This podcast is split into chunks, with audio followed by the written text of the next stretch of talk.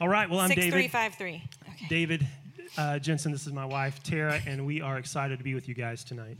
Yes, uh, we have been married. We just celebrated our 23rd wedding anniversary on September 12th. I know, I know. We look too young for that. I know. I know what you're really thinking. Thank you, thank you. Uh, we have two kids, uh, Sam, who's 20, and Faith, who is 18. You probably have seen Sam around if you ever get coffee at the coffee shop. He works there. But um, there is a special anniversary coming up Friday that is even more special to David than our original wedding anniversary. So when we got married, uh, I calculated uh, how many days Tara had lived. So she lived with her parents until she got married. So she was at home until she was 23. Um, so I calculated how many days she had been at home with her parents, and then figured out at what point would we cross the threshold where she had been with me more days than she had been with her parents. Uh, the number of days was 8,413. That day happens on Friday, two days from now. So on Friday, we'll cross the threshold, and she will be officially mine. I feel like I'm going to get a really good dinner out of that. Yes, so I'm excited. you are going to get a good- dinner out of that. All right. So, uh, and one other side note: today uh, is actually uh, my grandparents' 76th anniversary. Uh, they are 97 and 95. Uh, he's a And really ornery. I don't know how yeah. they've lasted this long, Yeah, just being honest. anyway. So there you go. That's enough about us. Um, so tonight, uh, as Ryan said, we're going to talk about uh, conflict resolution, and I just want to give a little disclaimer: this is not uh, conflict removal. We're not going to give you the secrets to eradicate conflict from your relationship. We're going to talk about ways to kind of acknowledge that it's there and deal with it in a healthy way. Um, just a little bit of uh, our story so you kind of know our perspective on things. Uh, as Tara said, we've been married 23 years. And the first eight years of our marriage, we spent almost all of our energy trying to avoid conflict. So I was just trying to keep her happy, and she was just trying to get what she thought she needed out of the relationship. And those things were rarely on the same page. And so we spent eight years just trying to dodge the landmines that we were living amongst. Uh, and then at year eight, things blew up for us, and I uh, actually stepped out of the marriage for a period of about six months and pursued other women. And then we really had conflict to deal with that was unavoidable, and so God kind of forced our hand. And so we've spent, um, you know, a period of several years dealing with that and working through that. By God's grace, He has redeemed everything about that, and we live um, in a relationship now that, um, you know, we just enjoy um, like no one else. And so um, one of the things that it's helpful to recognize is, you know, conflict seems like a bad word. We want to avoid it at all cost. But if you remember that the purpose of marriage is really oneness, unity, intimacy, conflict is what drives us away from that. And so if we have a healthy view of conflict, um, I would say more a disordered view of conflict drives us away from that. So if we have a healthy view of conflict, it can really be a great way to uh, still enjoy intimacy and unity with each, with each other. So, um, I want to start with just kind of a brief definition of conflict. Uh, conflict is really just competing desires, beliefs, or viewpoints expressed, uh, and neither side is willing to adjust or compromise. Uh, it can be extreme, like nations going to war. It can be as mild as toddlers not wanting to share a toy. In marriage, this can look like we just don't want to go to the same place to eat tonight. Right? So we've all kind of experienced that on some level. Uh, but because no two people are ever going to really share the exact same perspective on a situation, when people are involved, we have to acknowledge that there is going to be some conflict at some point. Paul, um, who is, in case you aren't familiar with Paul, he's the writer of the majority of the New Testament. He even says in the book to his friends um, in the book of Colossians, in chapter 3, that he wants us to bear with one another. So when he tells us that, he's assuming there's something to bear with. So there's this kind of underlying assumption that conflict is going to be present, and we've got to deal with it on some level. Uh, most of us are not dealing with it great, and so hopefully this will be a little bit of help. Um, but I want you to be encouraged because there was some there was a few studies done about what are the major contributing factors to a happy marriage, and they found that the absence of conflict is not a direct correlation to a happy marriage. that what really indicates a happy marriage is how you deal with conflict. So if you're sitting there and you're like, man, we got conflict, our marriage stinks, that's not true. And so just because you have conflict doesn't mean you're in a bad marriage. So we know that some of you, the second you heard that we were talking on conflict resolution tonight, kind of nudged each other lovingly and said, We never fight. We don't need this. But we do want to warn you that the absence of conflict does not equal a great marriage. So don't pat yourself on the back too quickly. Um, we've been in that same boat ourselves. And some of you may have been like us, where you just kind of um, spend years negotiating this unspoken, you may not even know you're doing it, but it's an unspoken agreement with your spouse that, hey, uh, I won't bring this up as long as you don't bring this up and mention that. Deal? Deal. But what we're really agreeing to in that moment is not some level of peace that, you know, you don't bring up the ugly stuff, I won't bring up your ugly stuff, let's just not talk about it. We're not getting what we really think we're making the deal for. Without realizing it, we are agreeing to not know each other. So, because knowing each other in that way seems like too much work to us, um, we just don't engage. And you're judging your marriage based on the absence of something arguing and conflict, rather than the presence of something, being fully known and loved. Uh, if this is you, uh, we would like to invite you to entertain the possibility that maybe there's more enjoyment to be had in your relationship. There's no doubt that entering into conflict is a risk and it might include some pain, but the reward of being known and loved will blow your current experience out of the water. So let's talk about where conflict comes from. So you've got a handout there, got some blanks to fill in. Hopefully that's helpful for some of you. Um, what do we do? What are we bringing to the table that fuels conflict, that adds fuel to that flame in our relationship? So I'm going to read a couple of verses from the book of James, chapter 4, uh, verses 1 through 3. And James says, What causes quarrels and what causes fights among you? Is it not this, that your passions are at war within you? You desire and you do not have, so you murder. You covet and you cannot obtain, so you fight and quarrel.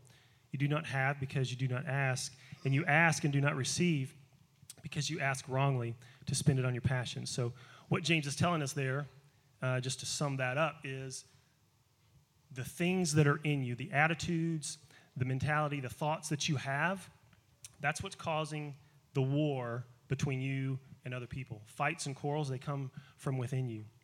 Um, it's not from something that comes outside of us. Um, and so, I'm going to give you five ways that we fuel conflict in our relationships. So, the first one, uh, the blank there is ignoring pride. So, Proverbs 13:10 says, "Pride leads to conflict. Those who take advice are wise."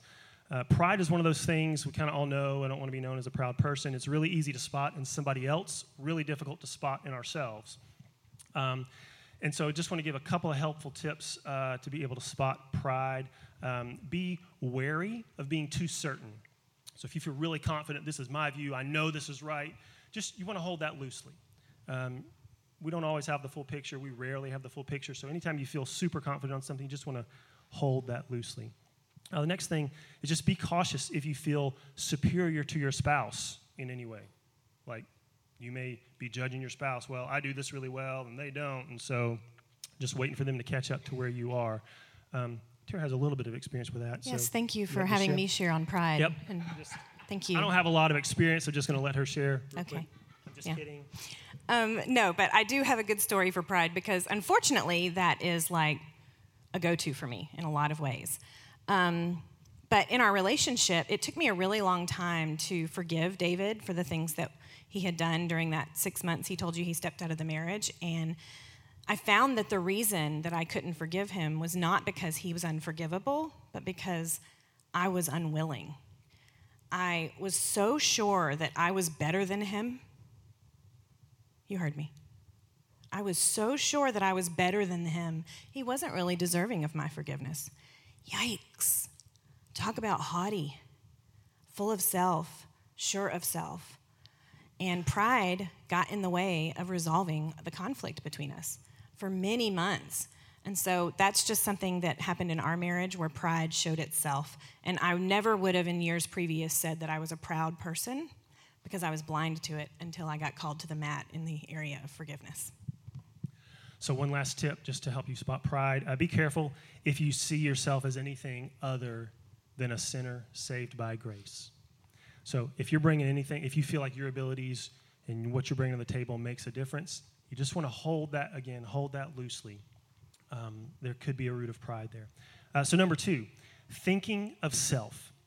So, this might sound a little bit similar to pride, but this is really specifically thinking about or focusing on when you try to avoid conversations to just avoid a difficult situation, to feed your own comfort, um, you just kind of don't give the effort you need to really deal with the issue because uh, I want to watch the game or I want to do whatever. Um, I don't want to spend the time and the energy that's needed to have this conversation right now. If you resign yourself, resign your side of the disagreement too quickly just to get, in my case, get her to shut up. I just didn't want to have those conversations. She has a lot more words and wants to express them a lot more than I do, and I want to sit on the couch and enjoy a peaceful night. And so when we're in the middle of a conflict, that's not always helpful. So I would really, this was kind of my go to, I would really just avoid that stuff and, and not really um, give our conversations the need uh, or the energy that it needed.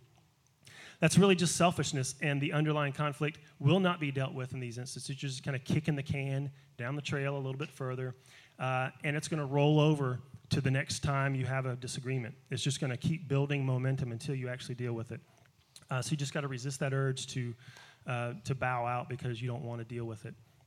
Um, and in those cases, you really reveal that you don't care enough about um, the other to deal with the things that need to be dealt with. Uh, so the next one, the third point, how we fuel conflict, is seeking to be right, not loving. Tara and I both have done this. We have very different personalities, if you couldn't pick up on that. And we rarely see the same situation the same way. Even though we want the same end result, we love each other to death, we never go about solving a problem the same way.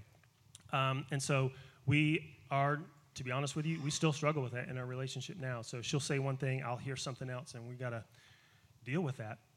Um, and so uh, for a while, that looked like each one of us trying to subdue the other one. And I'm right, and no, I'm right.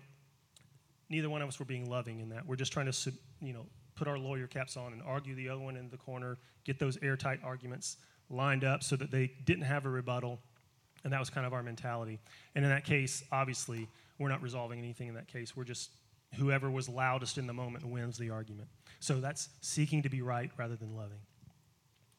Uh, and so uh, when conflict happens, um, we, when we're focused on being right, we are not focusing on understanding the other's point of view. So there's a famous quote, I'm sure you've heard it by Stephen Covey. It says, Seek first to understand and then to be understood. So we have to change our mindset on what our, what our priority is in those engagements. So the fourth one is making assumptions. And what I really think about when I think of assuming is that it's proud. And the opposite of it would be to ask questions, which is a humble move. Uh, immediately, when you assume something about someone, we're putting them on the defensive. And so you've already engaged a fight when you need to be having a conversation. Uh, so, an example of this in our marriage um, is like I'm pretty extroverted and my emotions are always outside of myself, like on a regular basis. And so David popped his head into my office one day just to ask me a quick question, but I had just read an email that was kind of frustrating me. And my immediate response to him was, What? Just this frustrated, annoyed, why are you here breathing in my direction uh, response to him. I'm sure none of you respond to each other that way, but we do that from time to time. Uh, in that moment, David had an opportunity. He could have assumed, What's her problem? Yeah. And then walked away without ever talking to me about it and just milled around the house in his. right? Not that any of you would ever do that, but that's what he could have chosen. But instead, he chose to ask a question. And in that moment, it drew him into me instead of drawing us away from each other. So he just simply looked at me and said, Hey, are you okay? What's going on? And it enabled me to tell him, hey, no, I'm not okay. I'm frustrated about this email. I don't know how to respond to this. I've told this person six times. I don't know what to do now. They just don't understand what I'm trying to say. And he could enter into that moment with me, help me, talk me through it, say, hey, why don't you try this?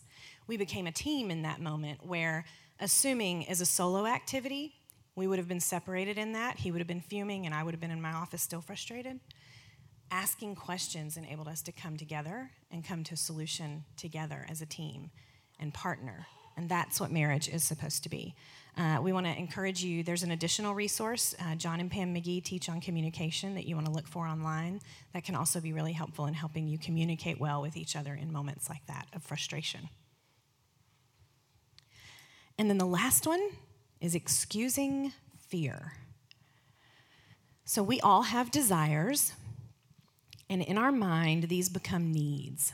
So, not just something I want or would be nice to have, but now I'm turning this into, I gotta have this. And in that mindset, we begin to make decisions to go after what we think we need. And so he talked about in the first eight years of our marriage that he was just going along to get along, and I was just going after what I wanted. I wanted him to meet my needs, I wanted him to make me happy.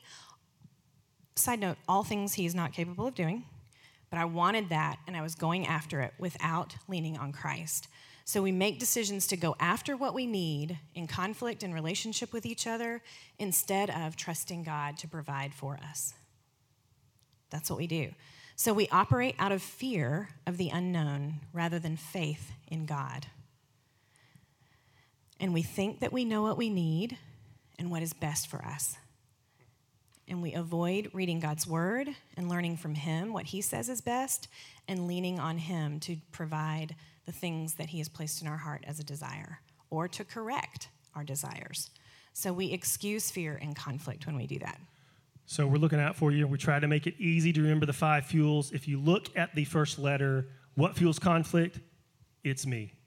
It spells it's me if you look at the first letter and all those things. So we're all bringing our own junk to the table there in that. All right, so we want to figure out how to resolve conflict. We know that we are the reason, according to James, uh, we know that we are the reason that, that we have conflict. It's the war within ourselves. So, how do we resolve it? Well, first, we want to encourage you to look inward. Uh, conflict can serve as the warning signal on the dashboard of your relationship, it lets you know when something is wrong. So, we want you to know that in that moment, it's important to realize that marriage doesn't change us it reveals us. So while you think, hey, I married one person, this ain't the same person.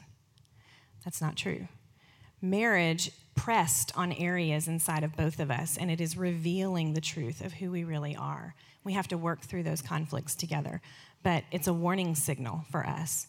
Uh, Matthew 7 encourages us to address our own fault. And so you need to stop and ask yourself is there something in this that I need to change? Um, I mean, just to be honest with you, I'm pretty snarky in conflict, so I'll just get like sassy. And that's not helpful. I may find it energetic or funny or whatever, but it's not helpful. So, is there something I need to change? I need to change that. I need to be present in the conflict and not antagonistic in the hopes that I'll get him mad enough that he'll yell and he'll be worse off in that whole thing than me. It's not loving. But we need to look at ourselves first and figure out those things. Conflict is an opportunity to understand your own heart and your spouse's heart. There are a lot of feelings that are driving the energy of conflicts. We need to explore them and not ignore them. So, the next thing in helping to resolve or deal with conflict is to look upward. Uh, Tara mentioned the dashboard, um, the warning signal on the dashboard. So, we know we really can't fix everything with our cars. We have to take it to a mechanic sometimes, and God really shows us. Um, God is the mechanic in this case. He shows us what's under the hood and what needs to be dealt with. Uh, I'm going to read another section uh, from the book of James. This is just before the section that I read earlier. This is the end of chapter 3. Uh, it says, But if you have bitter jealousy and selfish ambition in your hearts, do not boast and be false to the truth. This is not the wisdom that comes from above but it's earthly, spirit, unspiritual, and demonic. For where jealousy and selfish ambition exist, there will be disorder and, and every vile practice. But the wisdom from above is first pure, then peaceable, gentle, open to reason, full of mercy and good fruits, impartial and sincere. And a harvest of righteousness is sown in peace by those who make peace. And so we see kind of these two different sides the earthly wisdom and godly wisdom, the wisdom from above. Um, and obviously, if you look at the list there and what the fruits are of each of those lists, what the result is, uh, we want what God says. We want the wisdom from above. So we need God's wisdom to replace our own. Because earthly wisdom brings jealousy, selfish ambition, disordered desires, of, and evil of every kind. But God's wisdom brings peace, gentleness, reasonableness, mercy, uh, the fruit of good deeds, impartiality, and sincerity. God's wisdom produces a harvest of righteousness and peace. Uh, and quick side note, you may be sitting there and think, well, that's great, but how do I get God's wisdom?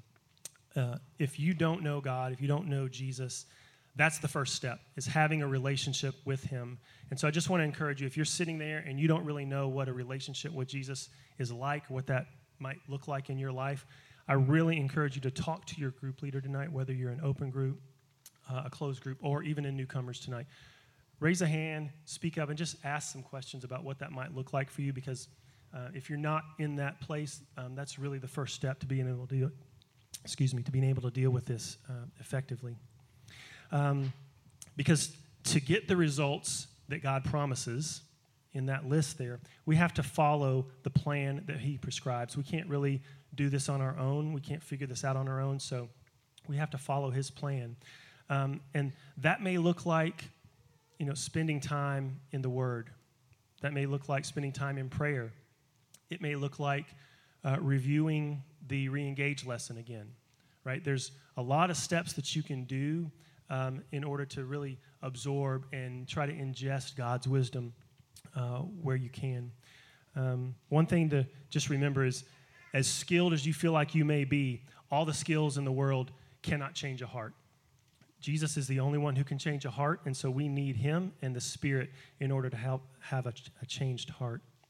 Uh, so any attempt that we try to make has got to begin with Him and with prayer. Ezekiel chapter 36, verse 26 tells us that God will give us a new heart if we come to Him, that He'll replace our heart of stone with a, a heart of flesh that responds to Him. Uh, and then the third blank there is just to look outward. Um, resolving conflict is a process, it won't happen overnight, and we're going to need support in that process. We cannot do this on our own. Yeah, so James 5:16 tells us to confess our faults to each other so that we may be healed. So, what does that really look like? I mean, we're not created to do life alone. And sometimes we can even think in our marriage, okay, well, yeah, we're talking to each other, so that's enough. But this is a oneness relationship. We need other people to help us talk into, speak into that. Um, we can honestly help each other and enable each other in a lot of ways that somebody outside of us can look at and say, hey, are y'all aware? Y'all agreed on that dance and that that's not healthy for you? Um, so it's good to have people speak into your to your conflicts and help you with those. Take advantage of the opportunity that you have in this current season to be surrounded by others. I don't know what community looks like in your normal life, but if you're here in this room right now, you are in some sort of re-engaged group, and these people are here for you. You have leaders and other couples in the group that are probably in the same place you are at different levels, and y'all can help each other grow through this. So confess to your group and allow them to offer you prayer and support. So you've filled out your handout. Those are all the blanks we have for you. Uh, we hope this has been helpful just to help you know frame up a different way of viewing conflict. Uh, maybe is not something to be avoided, but as an opportunity to know and be known by your spouse and move toward oneness in your marriage rather than something to be avoided that's causing divisiveness and uh, separating you guys. So thank you guys for letting us share.